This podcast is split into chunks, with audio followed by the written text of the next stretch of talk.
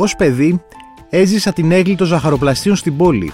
Ερχόμενος στην Ελλάδα, έφερα μαζί μου την αγάπη για τα γλυκά και τα επόμενα 40 χρόνια δούλεψα σκληρά, ελπίζοντας να βάλω τη δική μου σφραγίδα στη ζαχαροπλαστική της χώρας, τοποθετώντας πάντα σε πρώτο πλάνο τις ποιοτικές πρώτες ύλες της ελληνικής γης.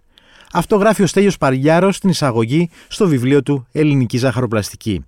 Ποια είναι όμως η ζαχαροπλαστική της χώρας μας, Είμαι ο Σταύρος Διοσκουρίδης και ακούτε το Explainer, το podcast του News 24 Κάντε γραφή για να μας βρίσκετε στο Spotify, Stable και Google Podcast. Σήμερα έχουμε τη χαρά στο Explainer, στο podcast του News 24 να φιλοξενούμε έναν που δεν είναι δημοσιογράφος εδώ στον Νόμπιλο, αλλά είναι ένας άνθρωπος που τον ξέρουμε, μας έχει συντροφεύσει με διάφορους τρόπους, είτε από την τηλεόραση, είτε από το τραπέζι μας που έχει εμφανιστεί σαν ένα γλυκό στο τέλος ή οποιαδήποτε στιγμή. Είναι ο Στέλιος Παριάρος.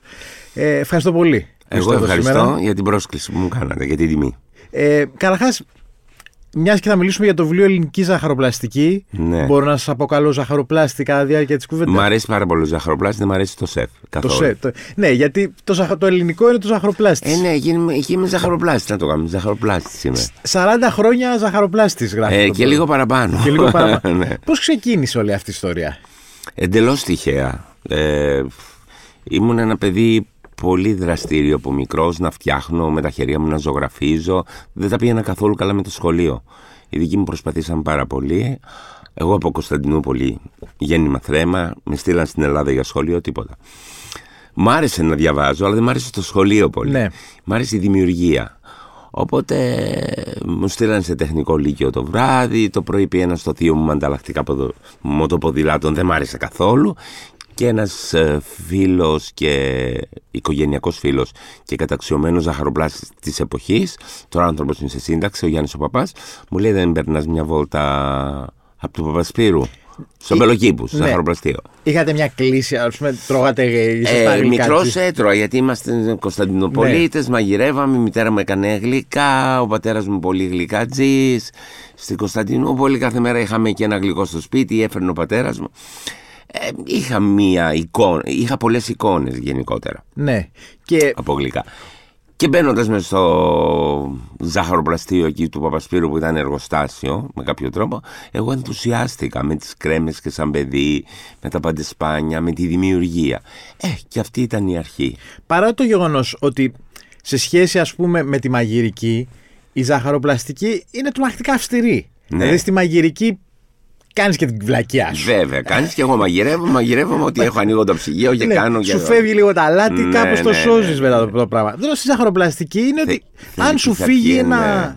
Πόσο με αυτή την πειθαρχία, δηλαδή σαν να είσαι Μ' αρέσει πάρα πολύ γιατί είμαι πειθαρχημένος γενικώ στη ζωή μου και είμαι πολύ τακτικός και συνεπής.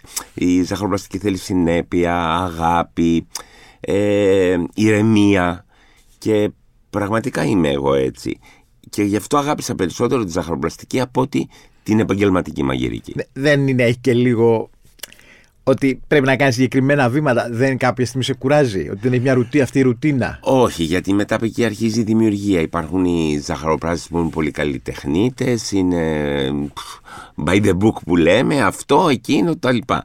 Υπάρχουν και οι δημιουργία. Εγώ αισθάνομαι πολύ δημιουργός, δηλαδή έχω ανησυχίες το να πάρω μια συνταγή και να τη διαφοροποιήσω, να πάρω ένα υλικό και να το φτιάξω.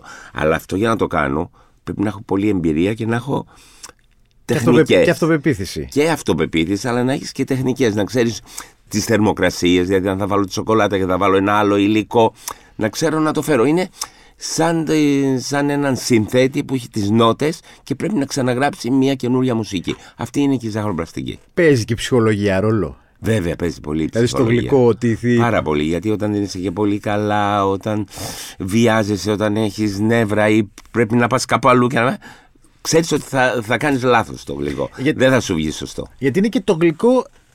Είναι, δηλαδή, πολλές φορές όταν δεν αισθανόμαστε καλά, κάτι έχουμε τις μαύρες μας, θέλουμε να φάμε μια πάστα. Δηλαδή. Σίγουρα. Μας, ε, είναι, ένα γλυκό. Είναι δεν λέμε στο περίπτερο να πάρουμε μια σοκολάτα. Ναι, ναι. Τώρα ας πάμε στην ελληνική ζαχαροπλαστική. Ναι. Γιατί επιμένατε να βάλετε το τίτλο και δεν βάλετε και το ζαχαροπλαστική και βάλετε το ελληνική; Τι θέλουμε να πούμε με το ελληνική; Ε, ε, λοιπόν, έχω γράψεις πολλά βιβλία, πολλές συνταγές, πολλά περιοδικά, πολλή τηλεόραση, πολύ, πολύ, όλα αυτά πολύ.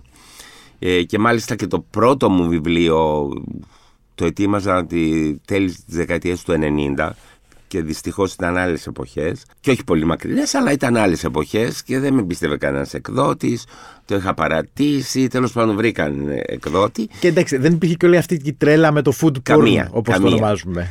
Και παρόλα αυτά, επειδή αγαπώ λίγο και τον τόπο μας και ε, δεν έχει προσπαθήσει κανένας για τα ελληνικά προϊόντα, όλοι έχουμε μια ξενομανία. Ναι. Μ' αρέσει πάρα πολύ τα ταξίδια, μ' αρέσει η γνώση από όλο τον κόσμο, αλλά έχουμε και εμείς πράγματα, έχουμε και οι πρώτες ύλες.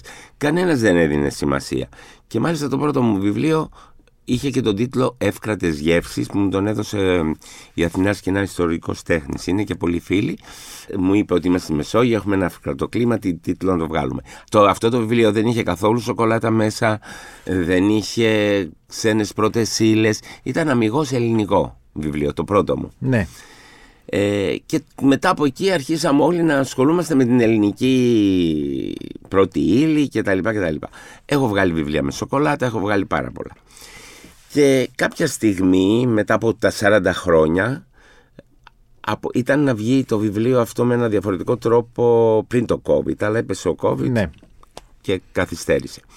Πήρε άλλη μορφή και έχει μία ιστορία που αφηγούμε εγώ όλα αυτά μου τα χρόνια μέσα από τη ζαχαροπλαστική που την κουβαλάω από την Κωνσταντινούπολη, ήρθα εδώ, έζησα εποχές αστική Αθήνα, τα ζαχαροπλαστεία πώς αναπτύχθηκαν στην, γενικά στην Αθήνα, όχι τόσο πολύ στην Ελλάδα. Και ήθελα να δώσω πώς εξελίχθηκε η ίδια η ζαχαροπλαστική μέσα στην Ελλάδα, γιατί δεν έχουμε μεγάλη ιστορία. Έχουμε ζαχαροπλαστική μέσα από τα σπίτια, από τις νοικοκυρές, που ό,τι είχαν φτιάχνανε, ε, δίνανε μία αξία στην πρώτη ύλη ως Ε, τα εντάξει, γλυκά. ε, μιλάμε για μια σειρά από γλυ- τα γλυκά του κουταλιού, Μπράβο, πολύ και βασικό. ήθελα να αποδώσω αυτή την ιστορία από την αρχαία με το δικό μου τρόπο. Δεν είναι ιστορικό ούτε πανεπιστημιακό το βιβλίο. Με το δικό μου τρόπο να δώσω αυτή την ιστορία που την έζησα εγώ και πώς εξελίχθηκε μέχρι σήμερα στην Ελλάδα και πώς θα εξελιχθεί και πώς τη φαντάζομαι εγώ. Είπατε για τα ζαχαροπλαστεία και το, το, το- το ρόλο που είχαν ας πούμε, στη γειτονιά και θυ- θυμάμαι γιατί πήγα μια βόλτα εκεί στην Πατησίων που έχει διάφορα στην κάτω του Ναι, ναι, Πατησίων εκεί στα μεγάλωσα, ζαχαροπλαστεία, ναι. που μου είπαν εκεί ότι εδώ ήταν ερχόταν ο κόσμος να πάρει τα ποτά του. Δηλαδή ήταν και η κάβα στην ουσία. Βέβαια, Δηλαδή, κάβα. δεν, δεν ήταν μόνο το γλυκό. Είσαι μικρός και δεν το θυμάσαι. Πραγματικά, εγώ όταν ήμουν πιτσιρίκι και είχα έρθει από την Κωνσταντινούπολη και είχαμε γιορτή στο σπίτι, γιόρταζε ε, ο Θείος, ο Δημήτρης, ο Βαγγέλης, οτιδήποτε. Όλοι περιμένανε επισκέπτη. Δεν υπήρχαν τηλέφωνα, σπάνια τα τηλέφωνα, δεν υπήρχαν κινητά. Χτυπούσαν την πόρτα και ερχόντουσαν επίσκεψη για γιορτή. Κουβαλούσαν ή τεράστια τούρτα ή ποτό από το ζαχαροπλαστείο. Και επίση, όπως έχουμε δει και στις ταινίες, τις ελληνικές, τις ασπρόμαυρες, ε, ήταν μια έξοδο να πας με το ραντεβού σου, ήταν να πάτε να φάτε ένα γλυκό Ένα στην ουσία. γλυκό, ειδικά στη Φωκίωνος Νέχνη, Ναι. να φας μια σεράνο με... να πιεις την πορτοκαλάδα. ήταν τώρα να πάω να πεις ε, 200 όλα αυτά κοκτέιλ, είναι ναι. κατε, κατεγραμμένα στο βιβλίο γιατί ε, νομίζω λίγο τη χάσαμε αυτή την εποχή και ήταν και λίγο τρυφερή και μαγική. Ήταν είδος πολυτελεία στην Ελλάδα το γλυκό; Ήταν πολυτελεία. Ή το, ναι. ή το γλυκό που είχε ξένες αναφορές; ναι, γιατί μ, ε, αναφέρω μέσα και σ- σαφώς δεν είναι όλα ελληνικά γλυκά, αλλά δεν πάβουν να είναι ούτε γαλλικά, ούτε είναι μεσογειακά, ο ένας πήρε από τον άλλον και δημιουργήσει κρέμ καραμελέ. Η κρέμ καραμελέ ήταν ένα γλυκό πολύ αστικό στην Αθήνα στη δεκαετία 60 και 50. Το προφιτερόλ που έλεγε και η ταινία ο Ναι. Κωνσταντίνου. Ε, αυτά όμως μπήκανε στην κουλτούρα του Έλληνα και βέβαια ήταν πολυτέλεια το τέτοιου είδους γλυκό. Και τα πρώτα, αν θέλουμε να πούμε ζαχαροπλαστεία, ήταν τα έβγα της γειτονιάς. Ναι. Που είχαν τις κρέμες, τα ριζόγαλα, τα πισκότα χύμα που δίνανε, το μοζαϊκό το που έκανε η κάθε νοικοκυρά, τα γλυκά του κουταλιού. Ε, και μετά σιγά σιγά μπήκανε τα ζαχαροπλαστεία έντονα στις γειτονιές και αυτά τα φέρανε οι Αιγυπτιώτες και οι Κωνσταντινούπολίτες. Ότι αυτό μπολιάστηκε στην ουσία η, ελλαδι- η ελληνική κουλτούρα σε σχέση με τον τόπο, Με όχι τον με, τόπο, το, με, ναι. το, με τους ανθρώπους που ήρθαν... Α, ναι, από Έλληνες της Διασποράς που, Που φέραν το επιστρέψανε. βούτυρο, πολύ Φέρανε το βούτυρο, σαφώς γιατί υπήρχε μόνο μαργαρίνη, το ελαιόλαδο, γι' αυτό- γι' αυτό και βλέπουμε γλυκά φτιαγμένα γύρω από την Ελλάδα με ελαιόλαδο, μπακλαβά με ελαιόλαδο, δεν υπήρχε το βούτυρο. Ναι. Ε, υ- υπήρχε το μέλι, πολύ, Πολύ. έντονο Και γι' αυτό επίσης τα γλυκά μας ήταν πολύ γλυκά τότε. Γιατί είχαν διάρκεια ζωής μεγαλύτερη. Και βάζαν πολύ ζάχαρη για πολύ να κρατήσει. ζάχαρη για να κρατηθούν, όπως τα γλυκά του κουταλιού. Ναι. Κρατούσαν περισσότερο χρόνο. Δεν είχαν αυτό τον αέρα που Τον έχουν αέρα. τώρα, που έχουν τώρα τα γλυκά, ας πούμε. Ακριβώς. Και σοκολάτα, εντάξει, ξεκίνησε η σοκολάτα ο Παυλίδης, μετά ήρθε η Ιον και δεν υπήρχαν άλλες σοκολάτες τώρα που είναι πληθώρα τα είδη της σοκολάτας. Που μπορεί Και να έχει- χρησιμοποιήσει. Βεβαίως και έχει αλλάξει πάρα πολύ πια η ζαχαροπλαστική. Υπάρχει όμως μια επιστροφή, το βλέπουμε ας πούμε και στη μαγειρική και στα εστιατόρια που ανοίγουν ας πούμε τα καινούρια, τα... ότι υπάρχει μια πο- μεγάλη στροφή εδώ τα τελευταία χρόνια στο ελληνικό προϊόν. Δηλαδή να χρησιμοποιήσουμε ελληνικό προϊόν. Αυτό συμβαίνει και στη ζαχαροπλαστική; Ναι, το προσπαθούμε και εγώ το προσπαθώ, αλλά δυστυχώς στη ζαχαροπλαστική δεν υπάρχουν τόσες πρώτες ύλες που να μπορέσουμε να είναι αμυγός... ε, Δεν έχεις 50 ψάρια και.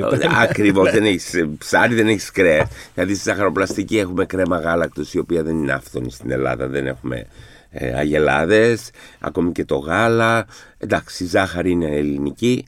Σοκολάτες προσπαθούμε να είναι καλύτερης ποιότητας και έχει αλλάξει το συνταγολόγιο, οπότε και αυτές είναι εισαγωγής. Τελευταίως βεβαίως ε, καλλιεργούμε λίγο τα φρούτα του δάσους Ναι. που είναι και ελληνικά, γιατί αυτά είναι περισσότερο όλο το χρόνο για τη ζαχαροπλαστική, γιατί ε, φρούτα το χειμώνα δεν βρίσκουμε πάρα πολλά, εκτός από μήλα ας πούμε και αχλάδια.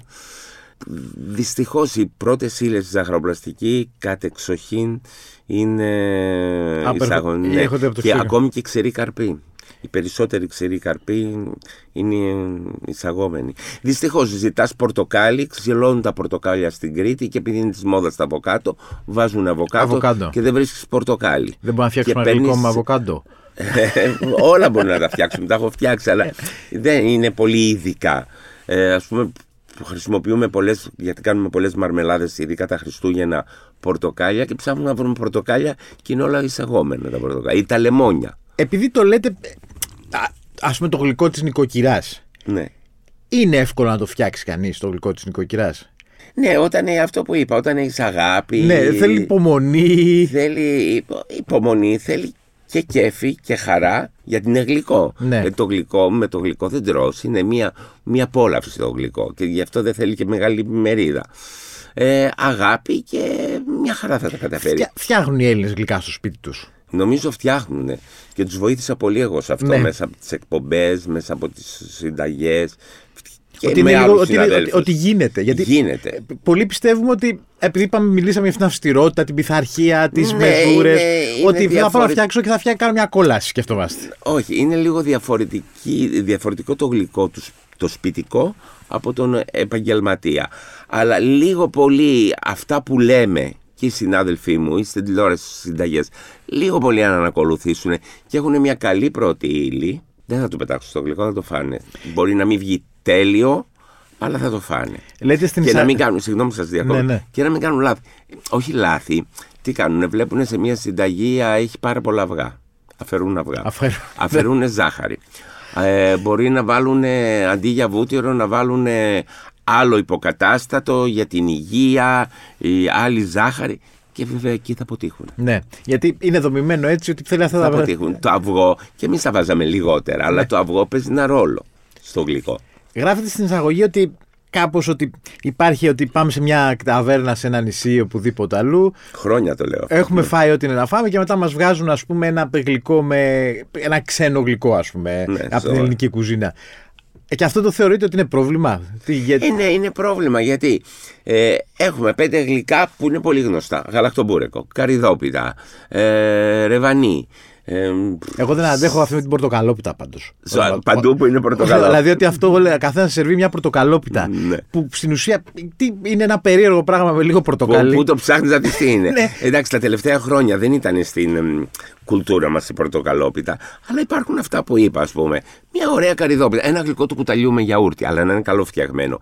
Δεν μπορεί να μου φέρνει μια πανακότα την οποία δεν ξέρει να τη φτιάξει. Εχθές συγκεκριμένα το βράδυ ήμουνα με μια παρέα που ήταν ψαροταβέρνα, έτσι. Και είχε πανακότα, η οποία το φαγητό του ήταν υπέροχο, η πανακότα δεν τρογόταν. Δεν Τρομάζουν ήταν όταν, πανακότα. όταν σας φέρουν κάποιο γλυκό, βλέπετε να ανησυχούν. Ε, ανησυχούν και κερνάνε, εντάξει.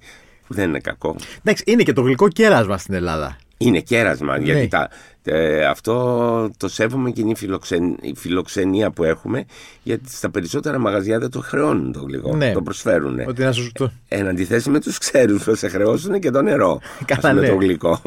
Εσάς ποιο είναι το αγαπημένο σε ελληνικό γλυκό; το γαλακτομπούρεκο είναι Ε, ναι. παιδική ανάμνηση αυτή, πάρα πολύ μου αρέσει το γαλακτομπούρεκο. Και υπά- υπάρχουν, ας Η πούμε, ένα- καριδόπιτα, όλα αυτά. υπάρχει ένα μαγαζί στην Αθήνα να φάμε το, το φοβερό γαλακτομπούρεκο τώρα; Ε, κατα... Υπάρχουν σε πολλά σημεία, ας πούμε. Ο Ασημακόπουλος κάνει ωραίο γαλακτομπούρεκο.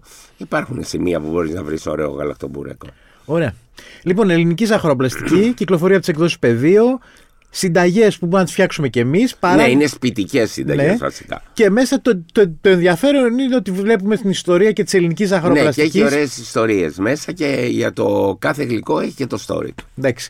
Κύριε Παλιάρο, ευχαριστώ πάρα πολύ. Και εγώ ευχαριστώ πάρα πολύ, να είστε καλά. Ήταν ο ζαχαροπλάστης Στέλιος Παλιάρος. Στον ήχο ο Γιάννης Βασιλιάδης. Ακούτε το Explainer, το podcast του News 24-7, στο Spotify, στα Apple και Google Podcast.